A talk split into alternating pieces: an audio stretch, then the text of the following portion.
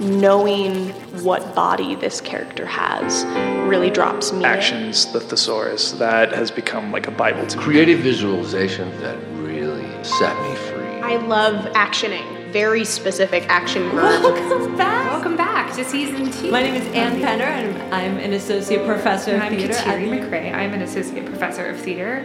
no, that's not true. Hi, everyone. Welcome to season two, episode three of the Actor's Mind podcast. Today, we are going to be talking a little bit about perspective and feedback and the concept of psychological distance. And those of you who know a little bit about acting might be hearing these topics and saying, I really don't know what the heck she's talking about. What does this have to do with acting? So, if you haven't noticed, in season two, we've actually started with a little bit of a different take on the topics that we've covered. In season one, we talked about pretty um, established, kind of self contained techniques that you might teach in a series of classes and then use as needed in productions or whatever uh, you might need them as as an actor. And in season two, we started by taking a couple steps back and thinking about productions from a broader standpoint. So, our first two episodes were about auditioning and casting, respectively, which are the sort of preparation phases for a production, but certainly relevant to an actor's work. And what we're talking about today is over the whole process of a production, what are the various ways that the different people involved in the production are able to uh, take in and experience what's happening? And in particular, how do the different people in the different roles that they're playing in the production use that experience to craft um, feedback to influence and better the production as it moves toward its final state? Yeah, so the question I'm going to ask throughout the episode is what are the best practices for theater artists, uh, as Kateri said, taking perspective of their work and giving and ultimately receiving feedback? And we're talking about actors, directors, dramaturgs, audience members, and critics. So, as you zoom out from actor to director to dramaturg to audience member to critic, one of the things that occurred to me is that this is actually really nicely aligned with uh, a collection of concepts within psychological science that together are known as psychological distance. So, psychological distance is part of a broader theory called construal level theory. It's a little bit less important what it's called, but psychological distance refers to, in a number of different ways, the amount of space there is between your own first person sort of egocentric frame of seeing the world and then way, various ways to sort of do zoom out and get get distance or space from that. So I'll talk about the different components of psychological distance, but that's what we're sort of aligning, especially with the perspective piece. I think there's a direct relationship between perspective and psychological distance, and then um, there's an indirect relationship or there's some implications for feedback, but maybe not a direct relationship there. And the image that we've worked with as we were preparing is a megaphone. So we start small and we we go broad. And what we mean by that is we're going to begin with how an actor takes perspective of her work, um, and working out ultimately to critic, moving again through director, dramaturg, audience, and critic. And as we get further and further along in the megaphone, um, most aspects of psychological distance get greater and greater. So there's further and further distance from this sort of the, the the reason this is still the actor's mind is that we have the actor as the egocentric sort of first person perspective. Right. Yeah. I would love for you to define the different types of psychological distance. Totally. So, psychological distance, again, is part of construal level theory, which is um, a really generative and interesting theory um, that was uh, largely put forth by uh, Yakov Trope and Nira Liberman, and has been taken and theorized about and uh, experimented upon many, many times since the initial theory. And they break psychological distance down into four main components. So, you can achieve distance from yourself via physical distance. So people have more distance from you the further away they are from you. You can achieve distance from self in terms of social distance. So, social distance is a little tricky. So, you can have more distance on your own self. So, for example, talking about yourself in the first person versus third person perspective would be achieving a little bit more distance in the third person. But then people who are not you have even more social distance from you. And then you have more social uh, closeness to people who you know really well versus acquaintances versus strangers, right? Versus maybe like robots.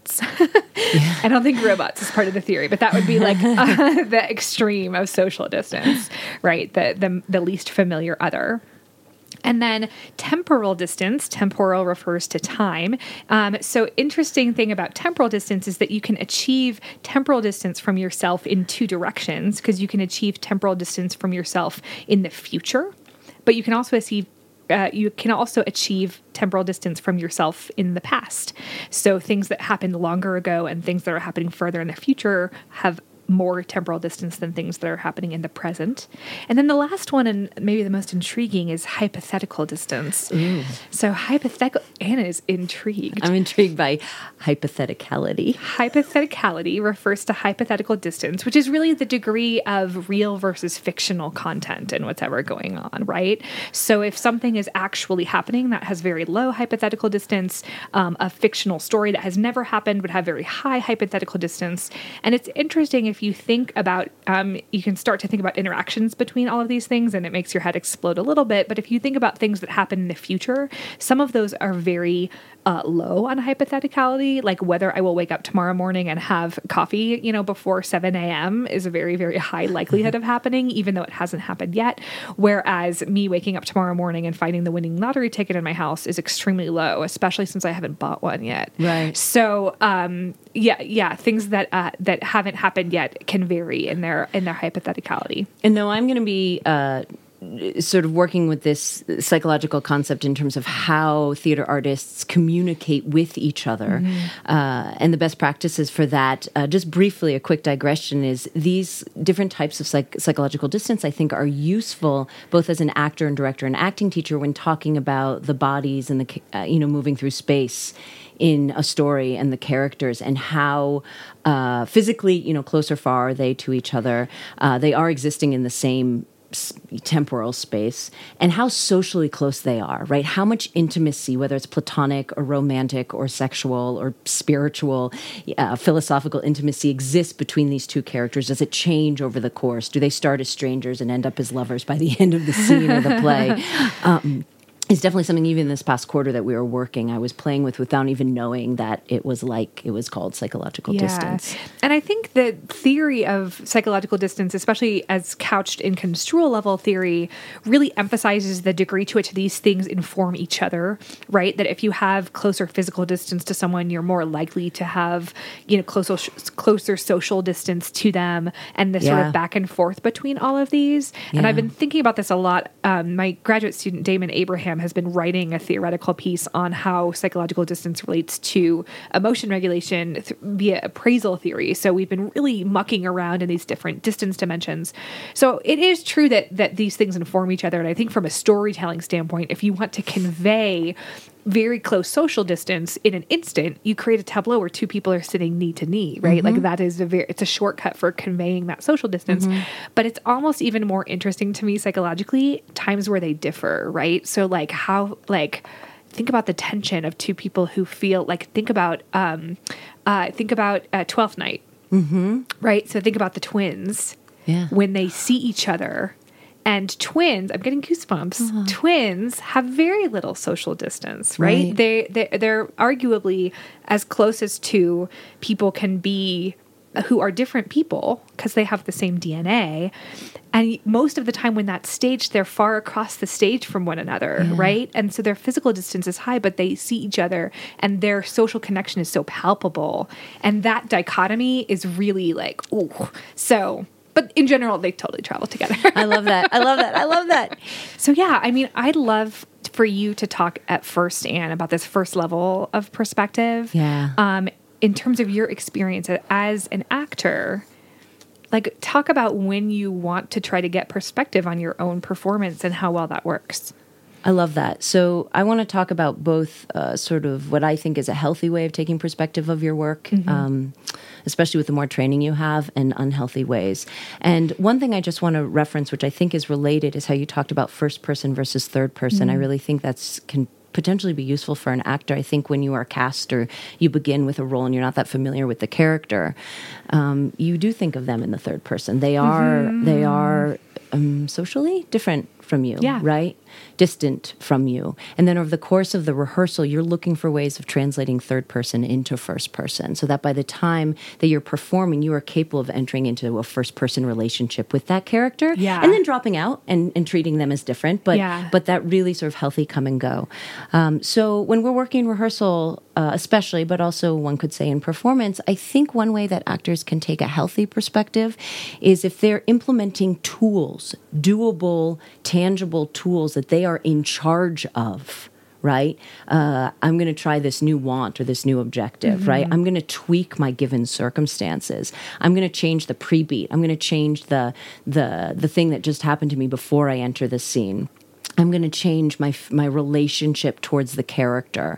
Uh, I'm going to change the setting a little bit. When you tweak those, I'm going to action it differently, um, and then you do a run of it. You can assess in a relatively objective way, like, oh, that fed me, right? That Okay, new yeah. idea, that that tweak that I made, improved my Mm-hmm. my performance from an from an first person perspective, right? I was just going to say this is all This it's is still interior. from your perspective. because Yeah. I can't see what it looks like from the audience. you can't. I can't. That's what we'll get to. But or it didn't. It fed me less, right? Right. Um, so I think that's a really healthy ways is is assessing the effect of the tools that you are in control of. What I find not useful at all, and I've observed really beautiful, excellent, well trained, vulnerable actors do this, is is is you know they play a scene or they play the play and they're like oh that was a horrible performance a sort of generalized uh, negative comment about how they're doing. And I, I I have two thoughts about that. Is it's way too general a comment. Maybe you fucked up a, a, a, one scene or, or a particular moment where you weren't attentive enough to your scene partner, or you really screwed up the lines, or you um, had a coughing fit, right, and couldn't actually do your job. But the other thing is, is you have no idea what the audience perspective is Yeah. as they're watching it. They are having a very, very different perspective, and so to be gentle with yourself. I Yeah. I learned. Um, you know, I feel like a long time ago, like you can never, if you're in several scenes in a play, you're never going to have a perfect performance. You might nail that. That scene might feel f- awesome, and that's awesome, but then that scene, maybe not so much. So that you're just, you want to be as compassionate and mm, as compassionate as possible. Yeah.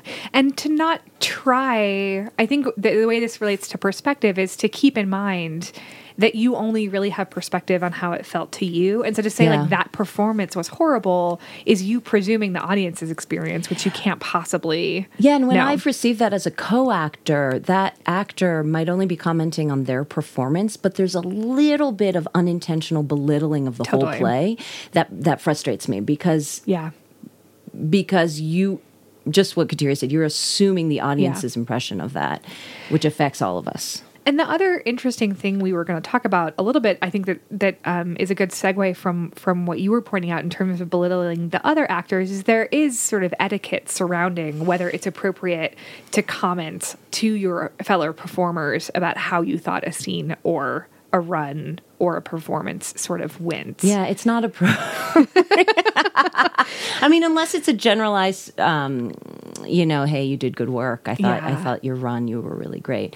But, but what will often happen with, you know, experienced, uh, wonderfully opinionated actors is they will give feedback to their co-actor, their scene partner, uh, which I mean, under certain you know academic uh, acting class perspective, probably helps in uh, uh, happens inevitably in the sense that there's not always a director teacher there. But in a professional situation, you don't do that. Yeah. It's hard. A lot of actors have a director's brain Yeah. Uh, and so it's it takes a, a fair amount of self control to not actually like when you see something that someone could be doing better and you actually know how to communicate it pretty clearly. Yeah. It's really hard to like sit on your hands metaphorically and, and not make that little piece better. Can you talk about the uh, the social distance between character and actor? Yeah, I think you actually touched on it really beautifully, right? That that uh, in some ways there's always at least a little bit of social distance unless you are playing yourself on stage and even then for most plays you're playing a fictional character who is not you, was not written based on you and so there's a little bit of distance there. Um but part of the goal of the rehearsal process and and uh, you know any any work that you do is to um, I was about I, I was about to say decrease that distance, but I would actually say find bridges, right? Find uh, these parallelisms, these links between you and the character in order to have moments w- where you are in the, in that first person perspective, Yeah. but you always maintain a little bit of like this is the character and this is me. I've been thinking about this a lot. And there's that sort of cliched worry that uh, with people with uh, who are curious about acting but maybe afraid to act are worried that they will become the character, that the character will start to control them. Um, I think there are a few extreme cases where um, a little bit of that happens. I think there is a healthy overlap. I love this idea of bridges, and I'm right now picturing almost like a Venn di- diagram where you sort of have all the unique attributes that make you you, and all these attributes that make the character the character. And there's a lot of overlap there, but there's still some distinction. Um, I think what's exciting is, though I would never recommend someone trying to hang out in character 24 seven.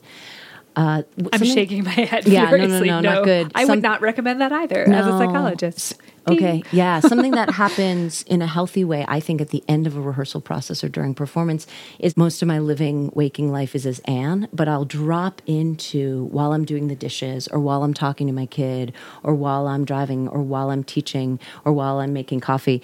I will think, how would the character behave in this in this particular set of circumstances? And i think considering that throughout the day is pretty cool. But you can push it away. You can then Totally. return to yourself. You have control about how much you're inside and outside of that. Yeah, and I imagine that a lot of that more intellectual work is probably done in the third person, where you might be, if you're just in your everyday life and you're wondering how Mercutio, you know, reacts to the situation, that you would wonder that a little bit more abstractly, a little bit more in a removed sense, and then you might use that as inspiration to play with some certain ideas or something. Yeah. you know, but it's very likely that you like drop into character while you're doing the dishes and then come Yeah. out again. Am I right? Yeah. Okay. Yeah, it even happened. Um, I just did some pre sort of fight choreography work for Mercutio, and it was I basically the main objective was just to remind myself of the essential tools of fighting with a sword. Right, that was the goal, like to get Yeah. that in my body.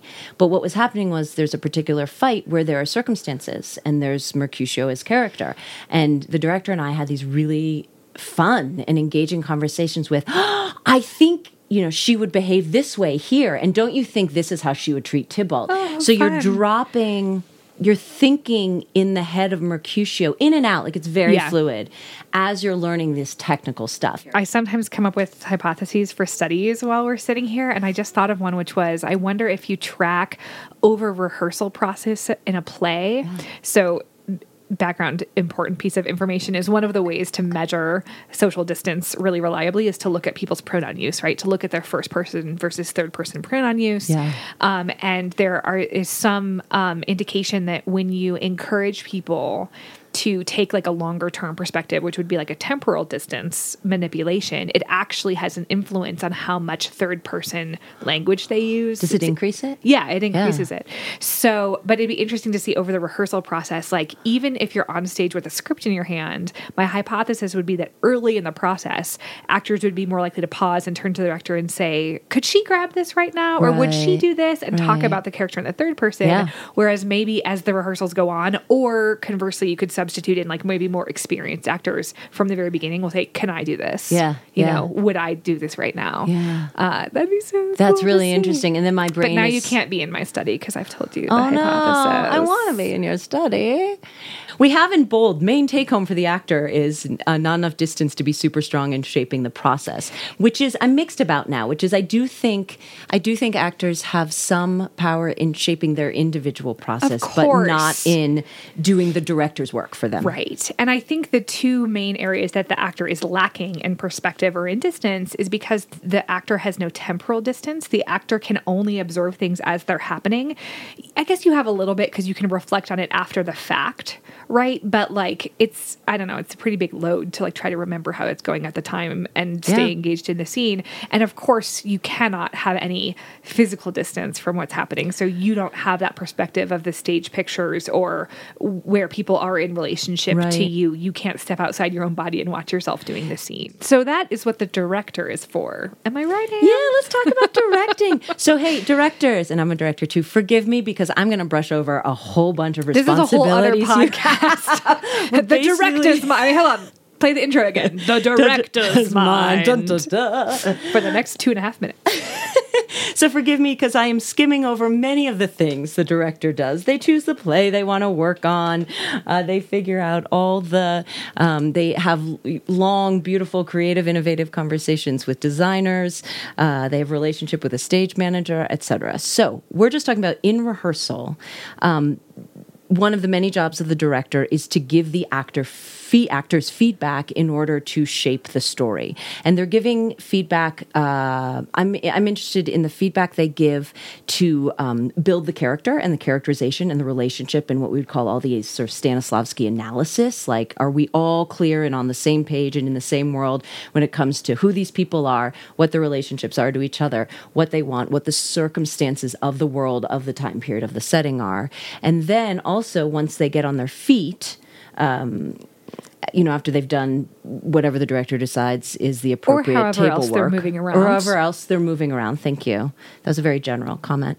Um, then they are also building the stage pictures and they're having opinions and shaping the the composition, the bodies Mm-hmm. through through time and space. Directors all work as differently as as actors do, and there's some fabulous directors who are going to stop and start a scene several times um, to work really uh, intricately, and then there's a lot of uh, directors who allow you to kind of move through a whole scene and give you feedback, and they all have have different philosophies about that. Yeah. So I think the two most important distinctions between actor and director are going to be, of course, the social distance. So the director is in charge of not just one character, right? The actor has to have a relationship of self to one character in the play. And then they have to keep in mind the closeness of that character's relationships. That's important. But the director really has their eye on everyone, right? All, all of the actors in the play and all of the characters, more importantly. So there's a piece of social distance where they're in charge of the world, which is always going to have more distance from any one character than the actor playing that character is. And I would argue, probably most importantly, artistically, the director has that physical distance of being able to see relationally where people are, how stage pictures are looking, keeping in mind all of the on one hand boring but on the other hand super in- impactful technical details like can we light that piece of the stage? And you know that sort of thing.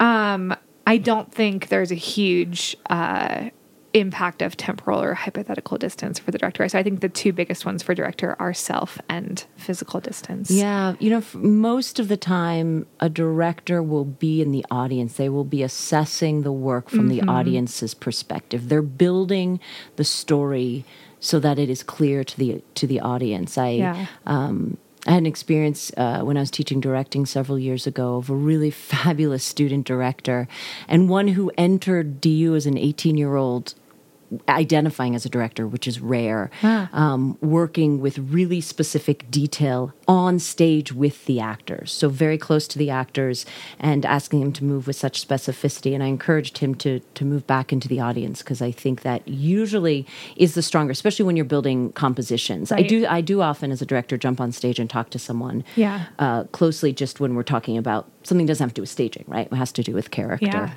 And in my experience, good directors also make it a habit of sitting in several different seats in the house, especially around the edges, like as you get to Mm-hmm. the point of doing full runs, so that you make sure you understand how those pictures look, not from just one seat in the house. You know, usually the reason why the center seats in a one of the reasons the center seats in a theater sell so well, I think, is because that's where the director's sitting most of the time.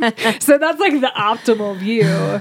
I came to a preview once and like we you know we were it was like a choose your own seat like invited preview and the tech table was still up and I was like you got to sit sit right in front of the tech, tech table. like that's where they've all been playing for the last week. I agree. And also, arguably, you can't, if you're thinking about building a stage picture, yeah. you you cannot build it to look as good or look the same from all perspectives, No. right? This is what you're saying. I'm just using different words to say the same thing. But And- you you have to you have to make sure you're you're inviting in all Mm-hmm. perspectives that you have that you're selling a seat for. Yeah, and when you think about the Space Theater uh, Yeah. at the Denver Center, anything that's in the round, you are trying to equitably stage it so that everyone in those five sections can Yeah. see see the play equally. I have a couple of examples of really good directors giving me feedback that improved the moment but felt weird to me.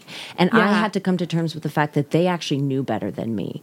So because of their psychological distance. distance, right? Well, they were like yes, and and physical distance. Yeah. So I, uh, one of my dear friends directed me in Savage in Limbo, and at the end she said, "Okay, Savage is going to look. She's going to sit. She's going to face forty five degrees, um, sort of down right. She's going to look at her hand. She's going to say this line."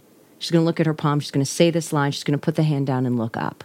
I thought, God, that's specific. Like, what, what, what, why? And I, ne- and I, and I, over the course of the run, figured it out. But she didn't, she didn't psychologically explain it. She just said this, and it, it, I, I understood that it played well, sort of in the audience, ev- because that was the perspective that she was Yeah. taking. And then another example is, um, And she gave you that direction in third person. I don't remember. Oh, you just repeated it back I to just us repeated in in third, third person. You did. Uh, and then the second one, yeah, she might have said you. I don't remember. That's. Oh. and the 2nd You'll never you'll you won't be able to concentrate ever again. You're just gonna be noting was it distance third markers. or first person? and then the other one was a director of Cymbeline knowing exactly how Cymbeline needed to sound and that I needed to really lean into the two dimensionality of the character, that the character was just this evil queen. Yeah. And the more I could push almost the concept, the idea, the Yeah. almost caricature Yeah. of her, that worked for the audience. To me, I thought, but it's not full body. There's not hot blood running, coursing through this character's bones, bones, body, you know. but it, it worked for what he was creating in this Yeah. particular production, and I had to, and I. Uh, I had to trust it, and he was right. Yeah. I, so I- yeah, so I- that's how the director is able to do their job, and and why. I mean, I, I think of all of the people in our chain. Um, you know, the the director arguably it's their full time job to to give constant feedback, right? They they do the most shaping, the most frequent, and the most substantial shaping. Yeah, and we're gonna of the wait, piece. And though we're gonna wait uh, to the end of the episode to talk about how to receive Yeah. feedback, I have a, a few more uh, ideas about how a director can give feedback well. Yeah. a couple ideas. I was talking to a friend uh, who did a show recently in Denver who struggled a bit with his uh, dialogue, his conversation, how he how he connected with his director, and they worked differently. One of them worked very efficiently, very technically, Yeah. and the other worked more associatively and more sort of liminally. and and I and it got me thinking, like, oh. I think a trait of a really strong director is that they know how to direct each individual actor differently. And I will say, in some ways, the same for an actor. Like, wouldn't it be great if an actor could kind of receive feedback in different ways? and probably more broadly just a good management to, like technique right like just if you are in a management position in any way if you're the chair of a department or you're overseeing you know students like that sort of individualization um, it demonstrates that you're paying attention. It's it's a, it's a s almost it's a signal of empathy. It's like I, I Yeah. I'm trying to figure out how you Yes. work. So here's how I think Yes. you would want to hear this. How am I doing? Yeah. And this word um, deliberation came up, uh, or has come up in my brain. And I think this idea of sort of careful consideration of not just what I want to say to you. So right, so a, so a, so director say watches a run through and is taking a bunch of notes on computer or notes or on you know paper, and then so is taking perspective, and then is figuring out what to share, right? There might be a bunch of notes that you're going to save and a few that you're never going to say, right? um, Exclamation but point. how right which ones do i want to say? And then how do i take this this bit of objective information right and translate to this particular character? It takes a lot of sensitivity and a lot of empathy. I, I wrote down um, that director's job in a way is less emotional. Uh, and something i just want to talk to you briefly is i think um, and, and I don't think everyone would agree with this, but the actor's job is difficult because they are themselves. The tool they're using is their body and their voice. It's very vulnerable. and I think the more directors can not coddle, but hear and encourage actors, especially in the first third or half, and not be critical until we get maybe to the second Sure. to the to the sort of second half of a rehearsal process. It empowers actors to have opinions. It empowers actors f- to increase their stage presence, to feel like they belong there. So the more that you can bring the actors in, encourage their opinions. Some of them will be horrible, horrible Yes. ideas, right? But to it's not so much that you want to hear all the ideas; it's that you want to encourage the actor to feel safe to experiment with you. That's the very- great. So yeah. you shouldn't you shouldn't start rehearsals like the director in Friends who says, "Let's get started." My talking props. no, bad idea. Bad idea. Though some directors do treat right actors as talking props. Oh, I've been a talking prop. Have you? Yeah. Um, so the we inserted dramaturg here as the next sort of stage in the process as a recognition that even the director, even though it's her job to keep that broader perspective and to have that social and physical distance, even the director gets uh, can get lost, uh, not lost, but can. Um, can lose a little bit of that objectivity. And one of those things, um, one of the byproducts of temporal distance or of temporal closeness, I should say, is familiarity, right? Like if you've heard something else, if you heard like a line, for example, and you've heard it 16 times and you heard it two seconds ago, you have a different perspective on it than if you've never heard it before. So the opposite of familiarity is novelty. And so it's often important to get fresh eyes on a production that have that aspect of novelty, who don't have the history, who don't have that temporal you know distance, um, and to get that person's take on what's going on and whether or not the story is being told effectively. So that is just one, as I understand, of many many roles that a dramaturg can serve. Dramaturgs Yeah. are kind of magical; they can Yeah, do a lot they're of different badass. things. I mean, it's it's they do. Hey, all you dramaturgs out there, we're sorry for for skipping over all the various things you do. You do lots of You do a lot of things. things, but I, I actually looked up the definition, um, the theory and practice of dramatic composition. I, I, I want to support. I want to agree with what Kateri said, which is, um, I think when dramaturgs have have sat in on rehearsals that I've directed and watched a run through, some of the most useful uh, questions they can answer is, "Hey, these are the parts of the story that are clear, and these are the parts that I was confused about, but that aren't." But they do all sorts of things in terms of translating the the the the play that just exists as black squiggles on a page into something living and breathing. So their eyes and ears are on how all these different how the analysis actually gets translated into something living and breathing on stage. Are the characters, are the characterizations as clear as possible, the relationships, the wants, the circumstances. And just to support Kateri saying that the the the dramaturg is is a tool for the director who loses perspective Yeah. after so much repetition. Totally. Right? It's and it's only human, right? Like I've said before, our brains are built to notice things and our brains are built for efficiency. Like we are not built to watch the same thing over and over again with fresh eyes. Our brain goes, I've seen that before. Our brain emphasizes the differences in what we've seen before to say this is the new part. That's the important part. Right. Because usually if you're sitting and watching the same thing over and over again, you can start to ignore it. Like that's adaptive to not pay attention anymore. So a director and to some extent an actor is fighting against repetition Right. being a, a pit of of of this of sameness. It, it, it's either either sameness and boringness or overemphasizing difference just to make it feel fresh. Yeah. And in all likelihood, you want to have more subtle variation. You know, repetition to repetition. So a dramaturg Mm. can really come in and help recalibrate. sometimes in a in a, a situation with a ton of historical research and Yeah. textual research the dramaturg will actually be in the room for the whole or the bulk of the rehearsal process Right. and they are there watching things as they unfold and then feeding um, giving feedback to the director and we'll only give feedback directly to actors if the director gives gives uh, gives the okay to do that. In my most recent experiences, a dramaturg will either have a packet or at this point, more likely like a Google Drive where they have a bunch of research. And the actors, you know, they read what they can. And some of it is useful for this particular character and not this particular character.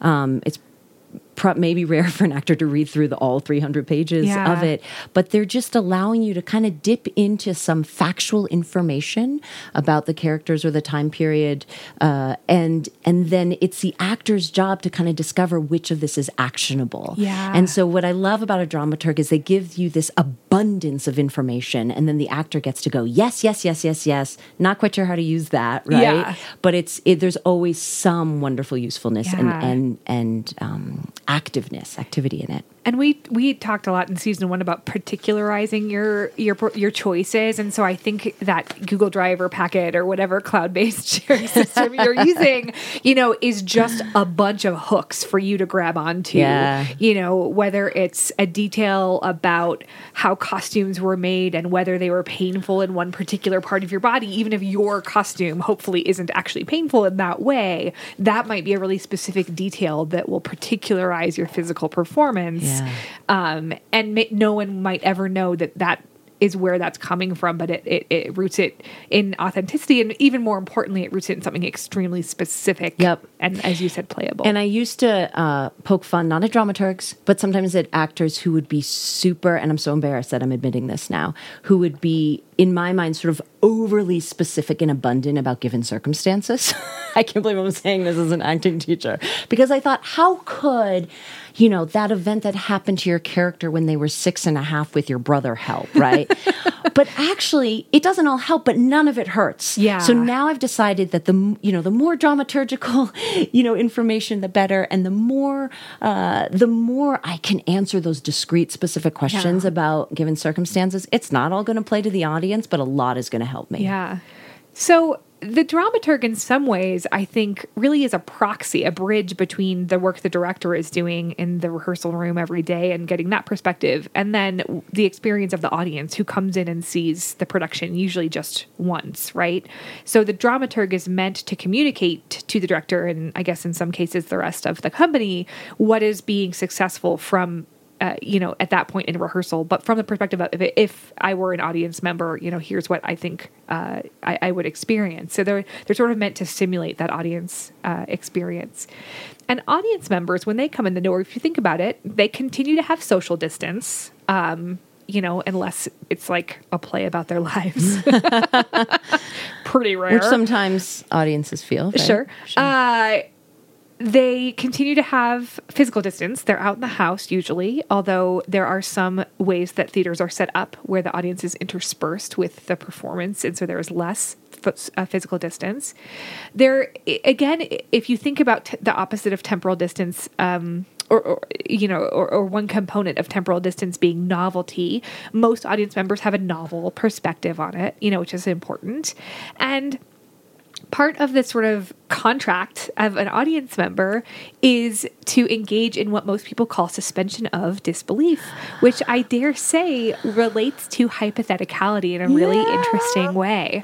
So, suspension of disbelief is this implicit agreement that when you go and watch some sort of fictional um, portrayal, whether it's a movie or a play, or this is even active when you're reading a book, right? That even though you know it is fiction and you know that it's not real, that you're going to pretend it's real, that you're going to take in the given circumstances, um, and you're going to just sort of give a pass uh, to to maybe the, a, few things. So you're you're you're not going to jump up and be like, "That's not real blood," when you know when stage blood comes out or something like that. That you're you're sort of um, uh, buying into the, the circumstances of, of the play for a day. So that's a, a complicated kind of hypotheticality agreement. yeah, which I don't fully. I mean, I've been an audience member thousands of times, and I don't fully understand it. But Yeah. we um, we read this really quick um, sort of summary of suspension of disbelief in Scientific American called "What Brain Activity Can Explain Suspension of Disbelief." And one thing that excited me, and I feel like has some truth to it from a layperson's perspective, is you are coexisting in these two realities, and because you are passively sitting, usually, except in a more immersive, I mean, there's other more experimental examples, but usually an audience member is sitting and staying sitting in one place, um, that there's, um, I guess it's called disinter- disinterestedness, which is not quite what I mean in terms of your, it's, it's not that you're disinterested, but the passivity gives you permission not to take action inside of the given circumstances that you're watching unfold. So you're safe sitting there, Yeah. right, with your glass of wine next to the people you love, while Without this ice. thing without ice, while this thing well, uh, right, while this thing unfolds, and you are coexisting. I think there's a parallel with an actor being both an actor, right, the reality of I'm just an actor up here, moving and talking, and the imagined world of character, the audience is having a similar experience Yeah. of just being an audience member sitting and engaging, involving, being hooked into, transported by Yeah. by the story. And there's definitely, I think there's a, a, a I think you're very right to point out the sense of, of safety. There's like a bubble. Uh, there's a, a, a of reality where you you know that there are certain things that are never going to happen, right? Or re- like you know that none of the people you're seeing are really going to die. Yeah. And I think emotionally there is something there's something um, helpful. A lot of affective scientists have theorized about like there is something helpful about sort of like marching yourself through emotional scenarios, things that elicit emotions, but with that bubble of safety of like I know this doesn't actually impact me. I know this is all going to be over in two and a half hours, and so there's something about allowing yourself to go on that journal journey and like and and make sure all systems go that you're responding to things appropriately, but you it won't actually have a long term impact on your life. And I think that's part of the suspension of disbelief.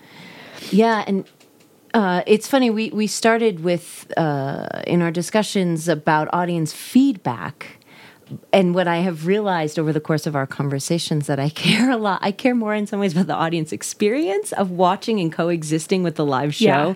than I do about the feedback. And partly, um, what's difficult about giving feedback as an audience member is uh, the. Pl- the play is now it's not that it's static right but i'm always curious as being both an audience member and an actor when my feedback as audience is actually useful and generative right in the Are way you that talking about feedback in terms of live, like clapping and gasping and crying? Like I think I'm more thinking about verbal feedback Okay, like afterwards. giving yeah. no- Do you want to talk about the Yeah. the, the live yeah, as it's happening feedback? Yeah. I mean, I think there's there's there are a few reasons I think that um, that live theater is going to persist, even as a lot of other professions and entertainment systems um, sort of uh, become automated and digitized. And one of them is I think there is something really special about having a shared experience. So let's first talk about the audience experience just from the audience side of the proscenium, right? So the fact that you are experiencing it with other people, you're not in an isolation booth,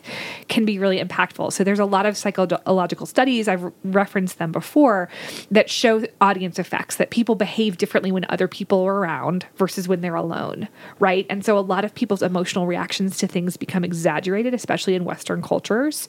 So if they find something scary, they'll gasp a little louder. If they find something funny, they'll laugh uh, a little louder, they're more likely to laugh at all. And so PR people know this, right? And so there's a known practice of what's called packing the house when critics are there so that you have more people around so that it is a, a full experience. A, it makes the show seem popular and in demand, right? Right, right. But it also creates more uh, uh, uh, of the of the what's the word I'm looking for? It just creates higher levels of of, of audience reactions to the play. then there's that second level of the interaction between the actors on the stage and the audience, right? That when you you say a line and the entire audience gasps or the entire audience laughs, not only does that introduce technical challenges like when do you start speaking in so people can hear you if there's a rolling, you know, a cloud of laughter, but there's also this really like enjoyable transaction and some material allows for a little bit of play and a little Yeah. bit of a little bit of of, you know, uh what's the word of- like uh, uh, the actors on stage reacting to the audience so that one character in the play that goes wrong who like figures out that the audience is responding to him God. and then he just plays to it Yeah, it's one of the strengths of that play. Then Yeah. the, when the director comes on as the detective, and Oh my says, God. "The ledger, where's the ledger?" That I don't- is the funniest and moment in the think show, I one of the most brilliant parts of that play Yeah. is how much they engage the audience without the audience having to get ever get out of their seats. Yeah. Right? Is is really smart theater making. Yeah. yeah. Um, I, I, I make a lot of noise in an audience. Like I tend to Yeah. laugh a lot, and I comment, and I and I've heard that my students like it, but I also think maybe it's too much. But I wonder if it's me. I think it's authentic, or it could be me. Um, just like yay, actors! Like Yeah. I'm supporting you. I'm just going to be you- a little extra loud. as an audience member do you give face do you find yourself like making facial expressions as though Yes. the actors can see you i do too when i was in college i actually had a professor who got to me and like and was like you're the one who's always so responsive to what i'm saying because i'm like nodding and smiling Yeah, and laughing again my husband i asked him hey we're gonna you know we're gonna talk about audience feedback uh, in this particular episode and he said okay some people might disagree with me but i think there are three ways to engage an audience. You can engage with ideas with plot or story or you can um, they can emotionally attach themselves to characters. That's probably simplified but i think it's really useful as a kind of practical like you could do it this way this way this way and the best plays do it all three ways. Um, every rem- single Stoppard play i can think of does all three. Does all three. yeah. So I, you know, I remember seeing a show at the Denver Center with my husband, and he loved it because it was intellectually stimulating. It wasn't the plot wasn't that interesting. The characters, I didn't really attach myself to them emotionally, um, but he was like that satisfied me. Yeah. Um, I remember a, a high school friend of mine talking about seeing the original Angels in America as a high school student Mm. on Broadway and the experience of audience members who didn't even know each other holding each other across the aisles and crying together because it was impacting them. I mean, that's a play where you have really interesting ideas. You have a very compelling story on a bunch of different from a bunch of different character perspectives and you attach to these characters because of how well they're written. and that shared experience can be really really powerful Yeah. and actually there's there's some like a little bit more esoteric theories of the purpose of art more generally and some of them are really focused on music. And uh, some of the people who who think about the purpose of art and music in society is to create these really powerful parallel experiences to say to have a whole group of people all experience the same rise and fall of something at the same time. Mm. That's mm-hmm. amazing. Mm-hmm. Mm-hmm. And and that's what that's one of the things art can do And I, I think this idea, this Aristotelian idea of catharsis, Yeah. uh, of somehow by watching something play out that emotionally you can connect to or relate to, Yeah. whether it has to do about loss or love or achievement or humiliation, that there's a, I guess you would call it a purging, right? But, Yeah. but by you safely in the comfort of your seat, um, experiencing similar emotions to, to the characters in the story, Yeah. it then kind of cleans you out and you feel better. Like it's a healthy, it's an emotionally, mentally Yeah. healthy process to watch this very relatable, sure to practice the empathy of that. are we good on audience did you have anything else you want to say I think the one one more thing I want to say, uh, and I sort of feel vulnerable saying it because I don't think there's a right answer, is the kind of best practice for an audience member giving feedback to someone who's just performed. Oh, yeah. I've had this conversation with Kateri. I've had it with many of my actor friends. It's really hard, and and one could argue, uh, you know, I, I sort of have come to the point where I either want to just say good work. Like, let's go Yeah. get a drink. Or can we talk for like two hours about what I just witnessed? Yeah. Because what just happened was so, if it's a good piece, was complicated. A lot happened, Yeah. you know? Um, and, and I have had moments both when I've received feedback that was not intended unkindly, that you hear it unkindly because it's so narrow. It's like one thought. And I think, I just did 200 things. Yeah. Um, and then I also have done that. I, I said to my friend, which was intended as a compliment, and thankfully he took it as a compliment. I said something like, "I hated your character so much," because he was playing a, a sort of uh, uh, someone of questionable moral character. Yeah. And I was, I was. The subtext was, "You were very successful," and thankfully he heard that. But I could totally understand Yeah. someone taking that the wrong way. So I just struggle with that interaction, and don't know how to give advice about kind of Yeah. the best way to do it. I think it's, I mean, again, to quote from Friends, you can always go, You were in a play. Yeah, I mean, But and I actually think good work works both when you think it was good and when so you too. didn't I- think it I mean, it is really tricky. I think I wonder if this is something that that performers stress about more than others and maybe as a performer if you are you value more what other performers say to you i mean i've had a lot of like distant relatives say random things to me about plays my dad famously uh you know, and for my senior capstone, uh, co- immediately commented on the fit of the costumes in a Oh, non-flattering yeah. way, you know. And then on another pl- another play he saw me and his first piece of feedback was, "Well, this is weird." thanks, Yeah, thanks. But uh, I, but I don't care that much because his, like his artistic opinion doesn't.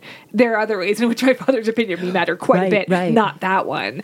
So, um, you know, but I think, and, and it's it, it's been tricky for me. I found out uh, a while ago that there's like a code.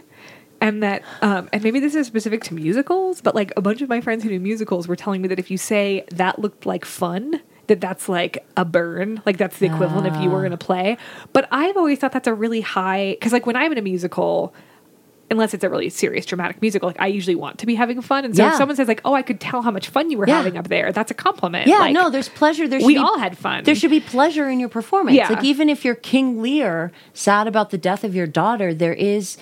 It's fun is not quite right, but you are engaged. Sure. Yeah. there is pleasure is the best word I can think of. You are enjoying the process of finding the words to share this moment with the audience. Yeah. So I take it as a compliment. Well, thanks. I think there's there's there's so many layers. Like when you're a performer and you're watching a performance, like sometimes there's a layer of like you auditioned for that show and you didn't get it, or inevitably there's sometimes a, like even if you didn't audition, like do you see yourself in that play? Right. And so. I, I think not to stereotype actors too much, but I do think that actors tend to center themselves, you know, in the experience, and then Sure. want to, you know, want to convey that to someone else, and like that, like you know, you're not interested in which role I saw myself in in your play. Right. Right. But that's one of the first things I want to tell you. Sure, of course. Yes. Yeah, no, no, no. Yes. In both good and bad ways, actors are, you know, ego focused. A little bit. Let's right now just briefly talk about the sort of best practice for an actor to receive feedback. Um, I have a list here. I, I think it's important to listen, to take it in. I think some actors, um, I think we're all guilty of maybe not practicing that. Like we Yeah. we just hear it, but we don't actually hear it.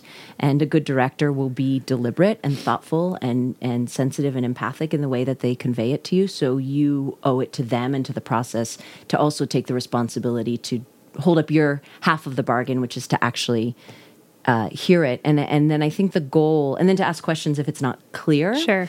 And I think the goal is to translate that thing that you've been given into something doable. So mm. sometimes a director struggles, all directors, good directors, struggle to find, to say what they want to say in a way that the actor can then do something. They can employ it. So I think it's helpful for an actor to sort of practice translating you were really sad in that scene and i'd like to see the character cheer up right so they're talking emotionally at this Yeah. particular moment when that person says something and you go okay but playing emotion is general so how do i translate Yeah. that right so I had to that go back and listen to season one.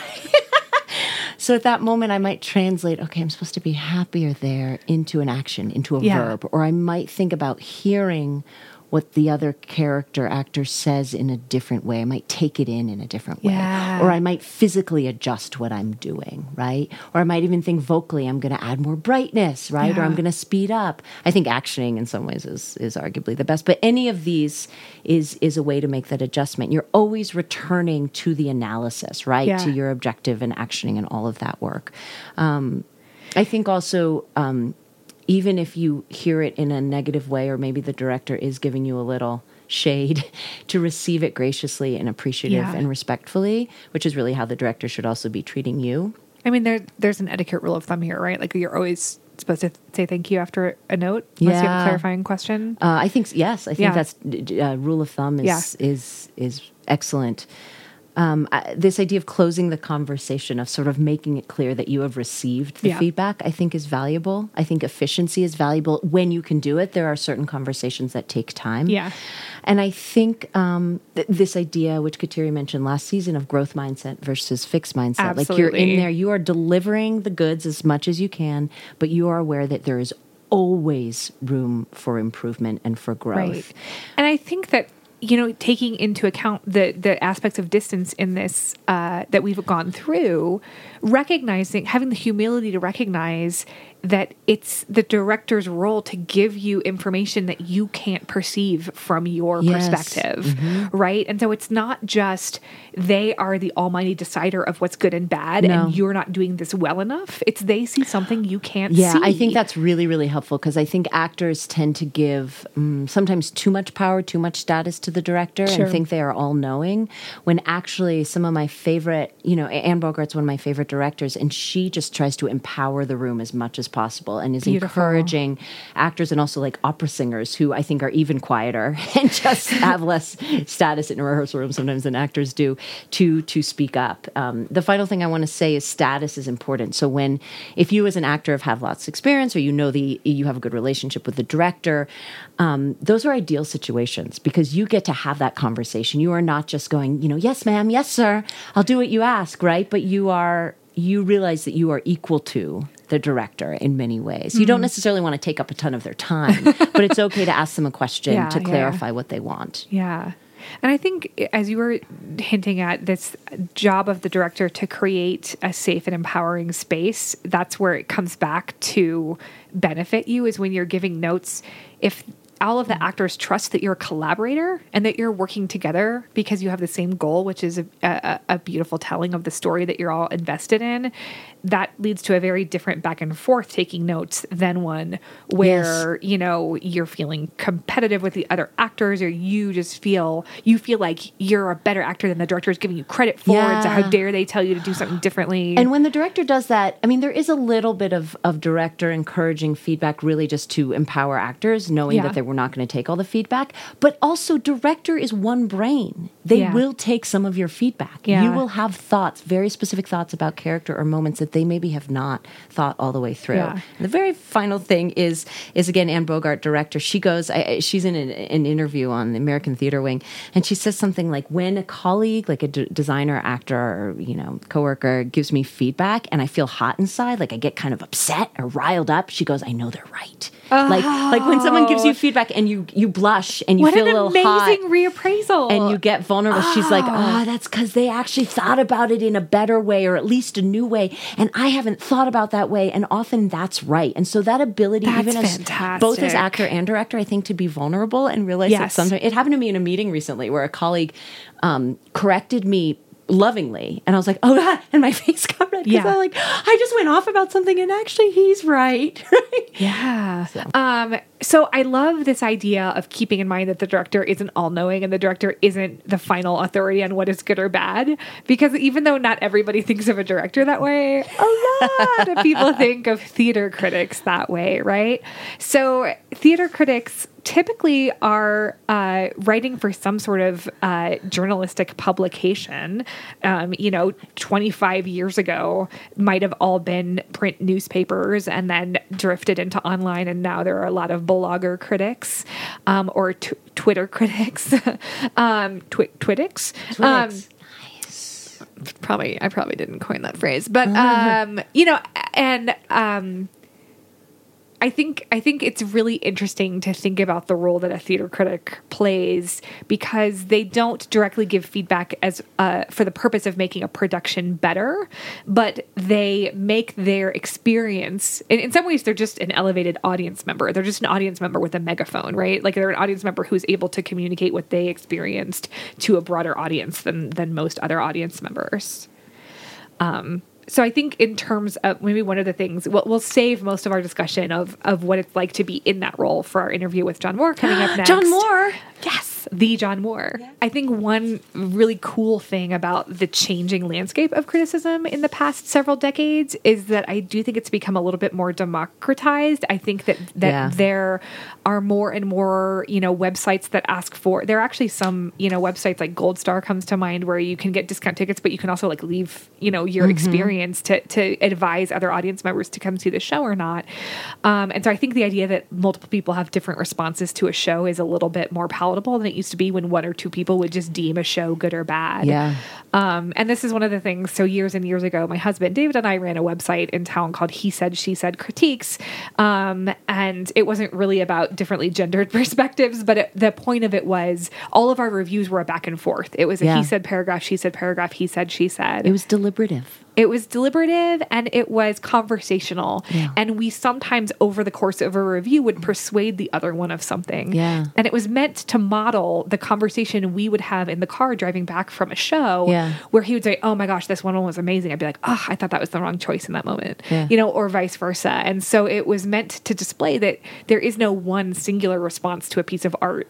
It's a back and forth, and that really good art inspires a really awesome conversation, Yes. and maybe even a conversation Yes. that is heated, Yeah. and not one that's just characterized by that moment was, Was gr- wonderful. Oh, Yeah. I thought so too. Yeah, yeah. So um, I agree. Yeah.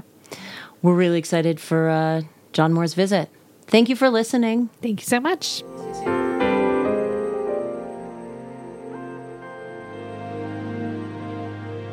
We are so excited to welcome to our podcast John Moore. Thank you so much, John, for being here. Thank you for having me. John Moore was named one of the 12 most influential theater critics in the United States by American Theater Magazine in 2011.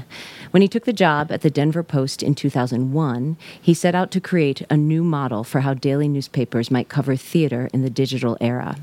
He wrote more than 3,000 theater reviews, feature stories, columns, and breaking news stories, winning numerous local and national awards. But it was his online innovations, including video podcasts, blogs, script samples, photo galleries, and more, that prompted the Chicago Tribune to suggest that the Denver Post's multimedia theater coverage was the best in the nation. John next took a groundbreaking position as the Denver Center for the Performing Arts senior arts journalist, where he manages a website covering theater and other cultural disciplines as a shared resource for the entire Colorado theater community. He is also the founder of the Denver Actors Fund, a nonprofit that has distributed more than $340,000 to local theater artists in medical need. For his work in journalism and in the community, John has won additional awards commending his service and his continued coverage of theater in Colorado. And before covering theater, he was a deputy sports editor at multiple news organizations with national profiles. Again, we are thrilled to have him. Thank you guys for having me. yeah, we're so we're you have done so many things um, in in the theater community, in, in theater broadly, and, and in the the Denver and Colorado theater community. So the first question we have for you is: Can you explain how you identify your role in the theater community in Colorado right now? Well, we're certainly in a new era now with the continuing diminishment of arts coverage by mainstream media sources. And so the Denver Center was really on the forefront in 2012 by realizing that um, with the coverage diminishing uh, through places like the Denver Post, that they still had stories to tell, but they didn't necessarily have the storyteller. And so they had the idea to bring me in and to create a, a media outlet that would serve as a shared resource for the whole theater community, telling stories, uh, doing interviews. Rise, a rising tide floats all boats. So, writing about other disciplines of the theater companies as well. And so, I think of myself as an advocacy journalist. Um, I, I still write profiles and news stories. Uh, I just don't do reviews anymore. That would be problematic under this uh, under this model. So, um, yeah, I'm out there to just let as many people know about all the good work that the Colorado theater community is doing statewide. Wonderful. I think as we were thinking about what questions we want to ask you, a lot of them will focus on uh, being a critic. But please, i- if you'd rather respond in a different way as, as sort of advocacy journalist or otherwise, please do so. There are those who will always think of me as a theater critic, even though I have not written a review since 2011. Wow. All right. Uh, next question. What do you believe are the main responsibilities of a theater critic? Um, similarly, how would you describe your role in the theater community when you served as a critic? I think the best service that a critic can do is to introduce the issues of a play to a readership who may not know that the play exists so that they can decide for themselves whether or not they want to actually go and see the play. I, I always said when I was at the Denver Post that even though I was a, a, a journalist, I felt like what I was doing was very parallel to what the marketing departments in uh, every theater company did because the readership of the Denver Post was the same as the potential audience for every theater company in the state. And so if I had a big takeout on a Sunday writing about a certain show or interviewing a playwright about the issues of that play, my goal is not necessarily to sell tickets, but if I did an effective job for the readers of the Denver Post by writing a, a compelling story and somebody got to the end of that story and said, you know, I, I think I want to go see that play, then I will have done my job. But in, and in the ecology of the theater community, there really is a place for criticism and theater journalism to help you get the word out about your plays. And that's why I always was uh, surprised about how antagonistic it often was. When I always felt like we were we were performing a service, even if I had to write a tough review. I felt like I was performing a service for a theater company because if you imagine it, if you go soft and you write a review about a play and you're and you're thinking this really isn't up to their standards, but I just don't want to be the bad guy today, and then a reader follows your advice and then goes to see the play and they think, well, if this is what this guy thinks is good theater, then he's not of any use to me. Right. And they probably aren't going to take your opinion very seriously in the future, and they probably aren't going to buy another ticket to go see that theater. So I, I think that there's that there's a place. It's an often misunderstood place uh, for the critic to um, really be a vital messenger to the rest of the theater company. I think actually now that the mainstream media has diminished so much, Rocky Mountain News has gone away, and the Post is is um, doesn't have any full time entertainment writers anymore. So I think people are now r- really realizing what the Denver Center was looking at back in 2012 is what do we do now? Yeah. Yeah. And you'd think that, you know, you'd think that performers would be um you said that sometimes things get a little got a little bit antagonistic between you and and the theater companies and you'd think that if you your view of criticism was like oh this guy's just always busting on us that there would be a relief right? That there isn't anyone sort of serving in that full-time role. But i've only heard the reverse. I've only heard Yeah. a lot of people say it's really a shame. It's really changed the sort of landscape of the theater community that there isn't anyone serving in that in that role anymore. No matter how many stories I wrote, there's nothing like a review. And and uh, there were theater companies that told me all the time that they didn't even care if it was a harsh review because the review would have a photo with it. Oh, and right, right. All and the- photos are good photos all the photos are good photos, and the photos the photos would sell tickets no Yeah. matter what. That's why I always encourage theater companies to really invest what little resources they have in production photography because it mm-hmm. can make such a huge difference. When I worked at the Post, oh. the, the my editor was often more interested in what art I was turning in with my mm-hmm. review than what the mm-hmm. review itself said. And if a company had a really compelling photo, it might end up on the front page Yeah. because the because the art um, mattered. So yeah, I think there was some short sightedness about hmm. the whole concept of of uh, of negative reviews being you know kill having killed a production. I have all kinds of of an- anecdotal data I could tell you about. I think that um, readers, whenever I would write in advance, it would. I would hear anecdotally that they would sell a certain amount of tickets, Sure. but but nothing nothing says like a review. So everybody wants to get their their shows reviewed because that's what people respond to. But there aren't any full time theater reviewers in Colorado anymore, and there probably never will be. You, you talked about misconceptions. Are, are there misconceptions of theater critics that you'd like to take a moment to clear up? yes, doctor. So are they are they painted green and trying to steal Christmas the entire time, or only? I will say that theater critics are not unlike doctors and lawyers and professional athletes in that they're an entire subset of hmm. society themselves, and within those classes of people, there are people who are in it for the right reasons. There are people who have ethics, and there are people who aren't. There are people who um, are might, are nefarious, and others who are moralistic.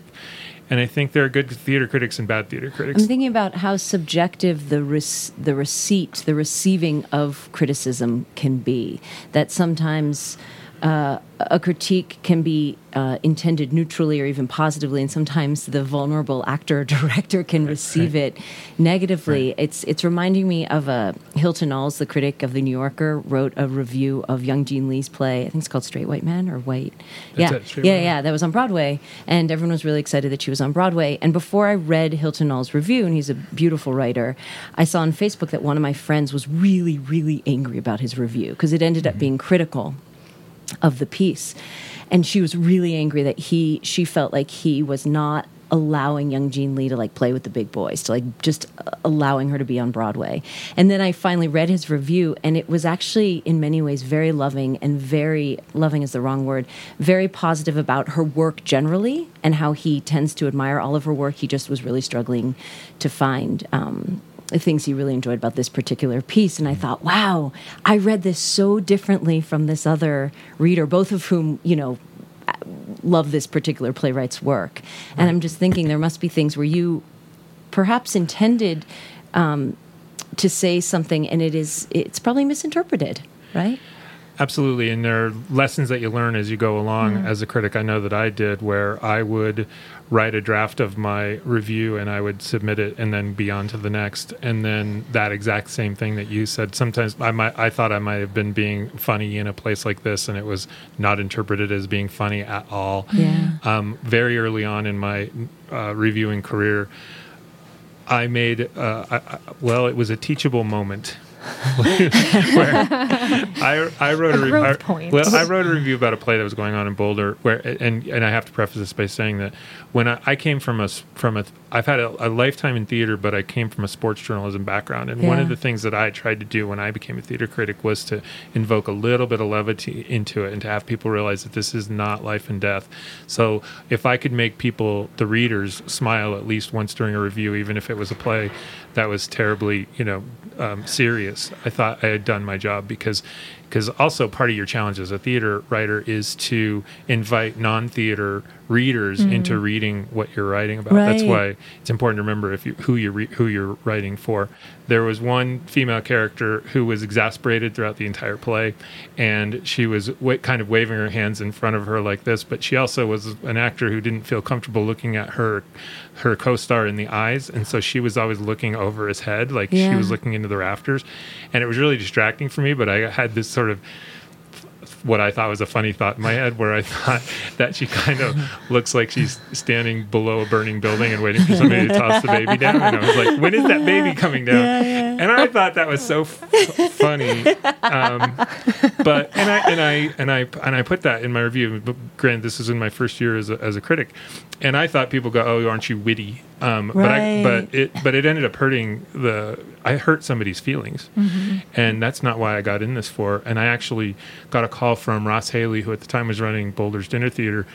That was not the theater, but he banned me for six months from Wow. from Boulder's Dinner Theater. And it, and I said, but Ross, it wasn't even your play. And he just said, if you're capable of being that vicious to, to another artist, I don't even want to give you the chance to to do that to one of mine. Wow. And I just thought that was the greatest lesson that anybody could have ever taught me because I never got in this to be the bad guy. Mm-hmm. And I just realized words matter. Yeah. And from that point on, every review that I wrote until the day I left, I would write the review, I would file it, I would walk away, I would sleep on it, I would do whatever the deadline allowed. And then I would come back and I would read it again through the perspective of the person who's hmm. maybe Great. in the show.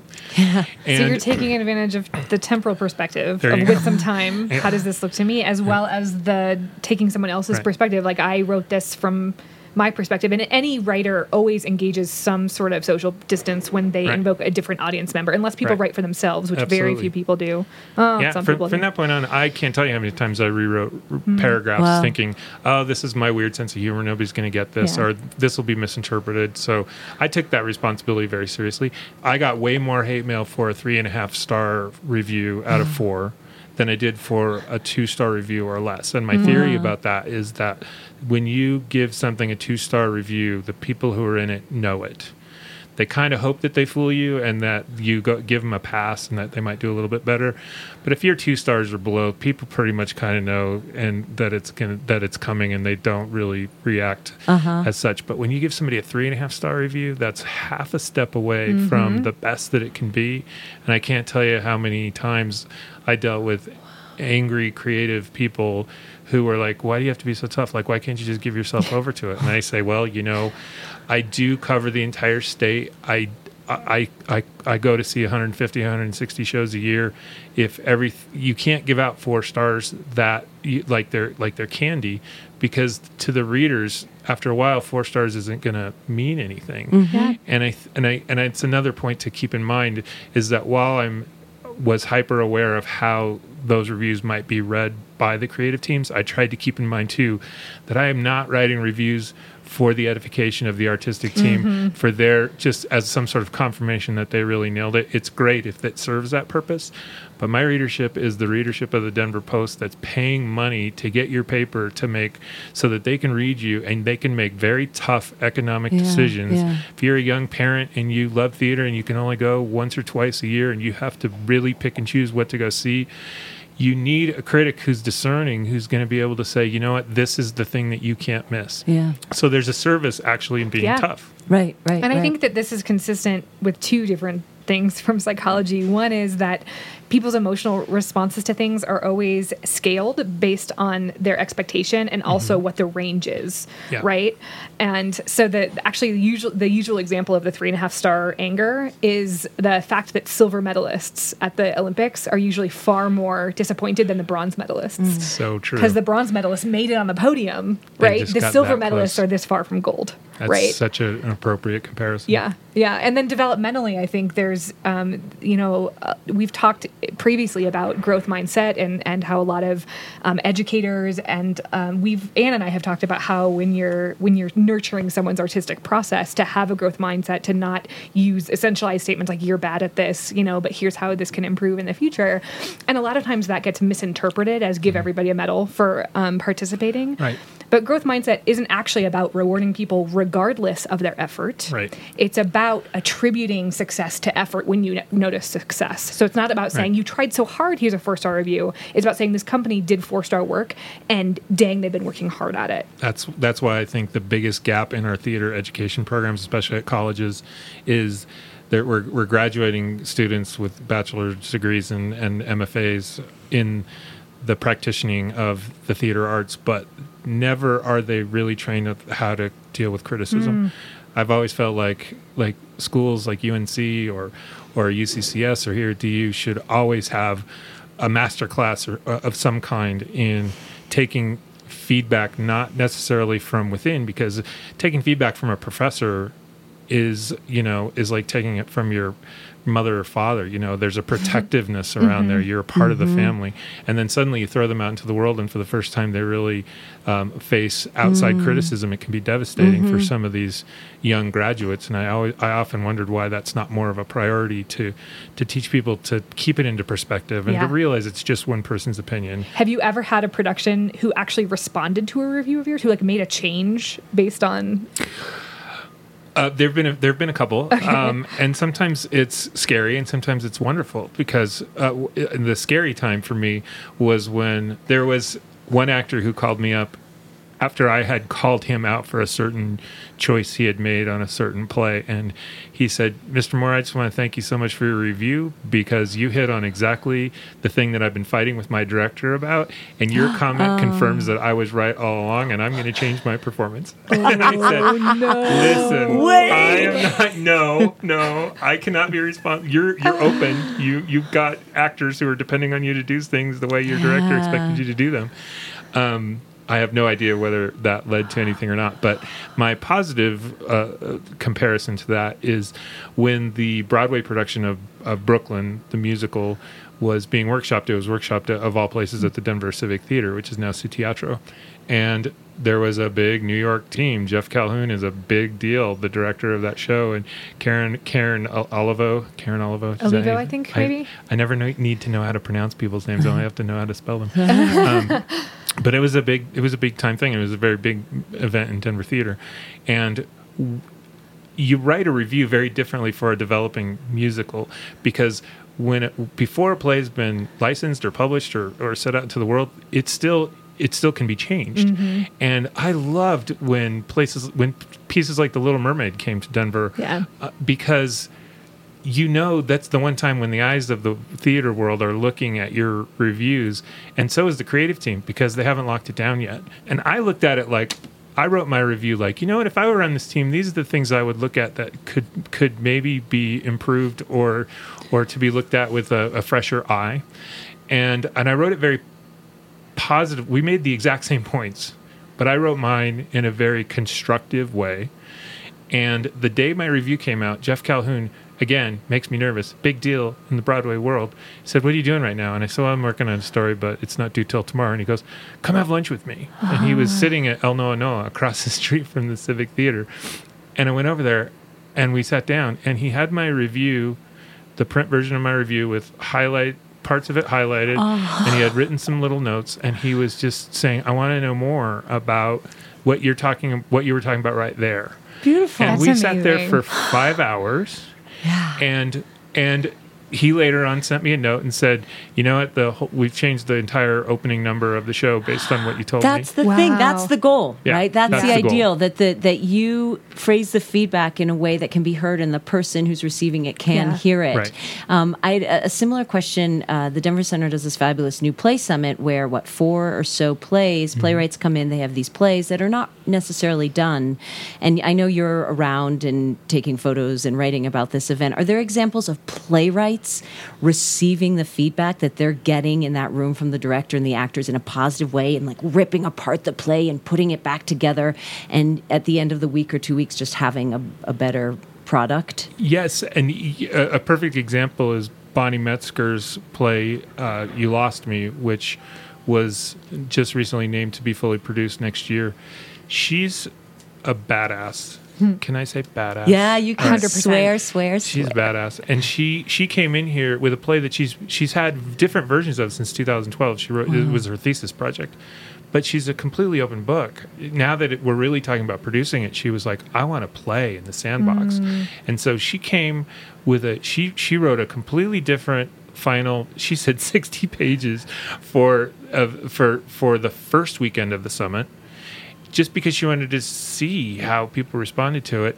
And what she learned from that was she largely ha- ha- had more confidence in the version that she wrote in 2012. Oh, wow. And so for the second weekend, they went back into the room and she just threw out the 60 pages that, that the first weekend of audience did. And she brought back, at, while she was updating and rewriting, um, but a, a, a very different ending very different direction that the play goes in in the second uh, in the second weekend and the second weekend went so well that they that the Denver Center Yeah. has put it on their season next year and but the benefit too now is that she now has a year to really live with the feedback she got from the summit to see what the next generation of the play is.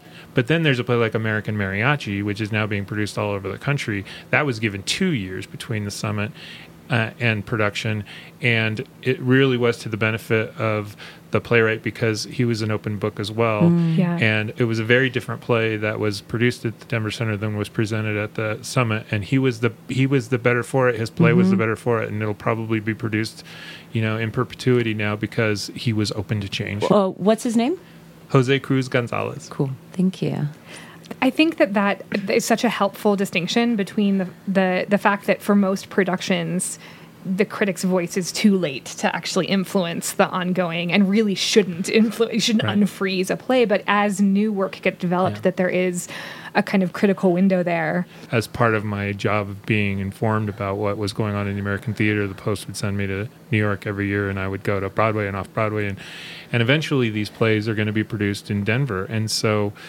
oftentimes I might be the only person sitting in a in a regional premiere going you think knowing that I've already seen it the way the creators had in mind. And I'm not a snob in any way shape or form about money. I don't believe that you need to have, you know, hundreds of thousands of dollars in production values to make a show work. But you, you're when you saw it on Broadway or off Broadway, you saw it the way the as close to what the creator had in mind. But there are all kinds of people who would write in and say, "Why, are you, wh- why are you always holding things to a New York standard?" Mm. And I'd say, "I'm not holding it to a New York standard, but you can't, you can't unlearn what you've learned." It's interesting when I go to see plays that I didn't get to see in New York. Mm-hmm. I don't have that frame of reference, so it never becomes an issue. It all just becomes like, what did they do? Yeah. And sometimes what they did is incredibly charming and, and, and it works on a great level. And then I'll have people write in and say, well, I saw it on Broadway and they totally fooled you because that was a piece of crap. Go, oh, so either way, either either way, there's some oversight that's going to come back and get you on that. I will never not be a critic in my head. Mm-hmm. I'm still going to see three or four plays a week because it's because that is my job as as the only full time salaried theater journalist still operating in Denver as somebody who maintains uh, my theater coverage, uh, which I suppose I should say is at mydenvercenter.org that you can find it at. Um, but when I go see a play, my mind is still going through and saying, "Oh, I, I, I, they're they're sleepwalking through this or this that," and then I walk out and I into the world and I and I know when I open up my Facebook, there's just it, there's just it's being flooded with platitudes and congratulations, and I think that's great because we that's a product of the fact that we we are in one of the most supportive and Agreed. Uh, theater communities uh, around, but believe me, there's plenty of times when I sit there and I say, I'm glad that the only person who has to know what I'm thinking right now is me. Yeah. Mm-hmm. Because it just stays right in my head. I don't. I don't have to. I don't have right. to type it out and subject myself to the people going. Oh, there's the curmudgeon who's got to. Yeah. Who's got to rain down it. But I don't. I, I believe the critic serves such an essential part in the ecology of the making of art, and I think that's becoming more and more of a gap, and it will be it will continue to become more of a gap in this new world where we're there just is not a model that's going to sustain a full time salaried theater journalist in this community again. I just don't see it happening. Thank you. It's too bad. I have one more question. Sure. Yeah. Uh, can you speak to one or two of your favorite pieces that you've written, whether they're review or other type of journalism? And by favorite, I think I mean. I wonder if you discovered something about yourself or how you assess theater in the process of writing it, or Right. you changed some favorite in terms of Right. y- you had a very satisfying mm, mm, experience in the Yeah. act of writing the piece. Um, I'll go general and then specific. My general comment to that is that one of the greatest privileges that I have as a theater journalist, going on two decades now in the local theater community, is writing obituaries. When uh, a member of our community passes away and there is that shock and sadness that sets in, um, people are lost in their grief. But I, am, as a journalist, I have a, a role to play at that point, and that is to do my job, which is to try to write a story that is is going to not only impart the news, but is going to tell the story of this person's life in a way that is going to be a bit of a balm for the readership when when it goes out on Facebook or, or when people are lost in their sadness and they don't know what to do with it. I when I have a story out there that tells the person's life, I've been told over and over again that that's the most meaningful journalism that I will have ever written. I hope I know this to be true. The life tributes that I've written are going to outlast any review that I ever hmm. wrote in my life. At least I, I hope so. But to give you an idea of a specific, it's never going to be a review. The answer to that question is never going to be a review, unless it's a four star review that, where you get to help tell the world about something really wonderful that's happening. But I guess my my my go to answer to that question would be a story that I wrote about Martin Moran uh, when he was coming. When he was a kid from Denver who uh, was a successful Broadway actor, and he developed a one man show called The Tricky Part uh, in New York City that detailed his experiences as a teenager. Um, not only being sexually be abused at a Catholic retreat called uh, Camp St. Malo, but how it led to this strange love affair with his abuser that lasted over the course of of more than four years, but um, of course ended um, in a lot of psychological damage and suicide attempts, and, and it really almost cost him his life. And in order to figure out a way to to to wrestle with the tricky part of that story that there was love in it, he wrote a play that has since led to a book and a sequel, and it's been produced. Uh, Curious Theater um, produced it, and its sequel here in Denver.